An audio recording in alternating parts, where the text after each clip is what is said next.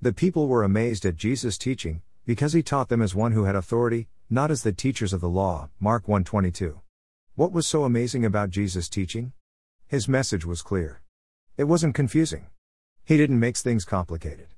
His words didn't go over the heads of the people. He didn't leave them wondering, what was all that about? I've no idea what he was talking about. Jesus spoke from the heart, and his words reached the hearts of the people. Help us, Lord, to learn from Jesus, your Son.